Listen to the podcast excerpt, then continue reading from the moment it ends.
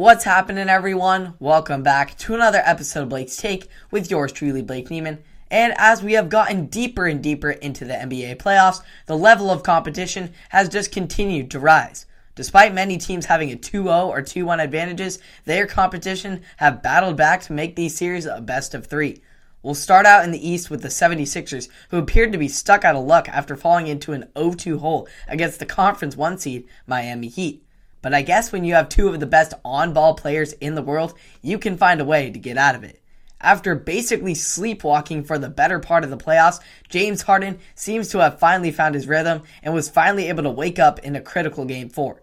Harden put up 31 points, 9 assists, and 7 rebounds en route to leading the Sixers to a 116 108 victory. While the performance was impressive, it is only scratching the surface of the play James Harden is capable of. After all, he did only make two two point shots in the game. This is the same guy that averaged 34 points a game just two seasons prior, and has been widely regarded as one of the greatest isolation scores of all time. If Harden can start to tap in back into some of that solid old style play we know he's capable of, the 76ers will be right there with the best of them at the end of the road. Another team holding their own with the best of the East is the Boston Celtics, who after a blowout loss to the Bucks have been sticking right there with the deer since. I didn't really know how to feel about this series early on. As I just mentioned, Boston lost in a blowout one in game one. Then in game two, the Celtics had a historic night from downtown with 20 shots from beyond the arc, which set a Celtics franchise record. Yes, a Celtics franchise record for the most three pointers in a playoff game in the history of their storied franchise. But then we get to games three and four, which brought forth great competitive games full of lots of physical play on both ends of the floor. The Bucks managed to survive in a game 3 thriller that came down to the final shot. History appeared to be repeating itself in game 4 until Al Horford lost his mind in the fourth quarter where he scored 16 of his 30 points in one of the best games of his career.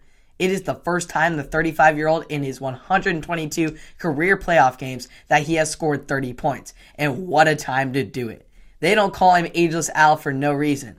So while things are heating up out in the east, back here in the west, tensions have been equally as high. In the desert, the team with the best record in the NBA, the Phoenix Suns, who appeared to be on their way to putting away the Dallas Mavericks after taking a 2-0 series lead, but after making it past the first round for the first time, Luka is hungry for more. Much like they did in the NBA Finals last season, the Suns jumped out to a 2-0 advantage and seemed to be in a good spot. However, the Mavs then snagged the next two games back on their home floor to even things up. But it wasn't just Luka who was helping the Mavs get back into contention in this series. Dorian Finney Smith came through with a big spark in game four as he helped put the Suns away with eight threes on the night, including two back to back triples down the stretch to give the Mavs the victory.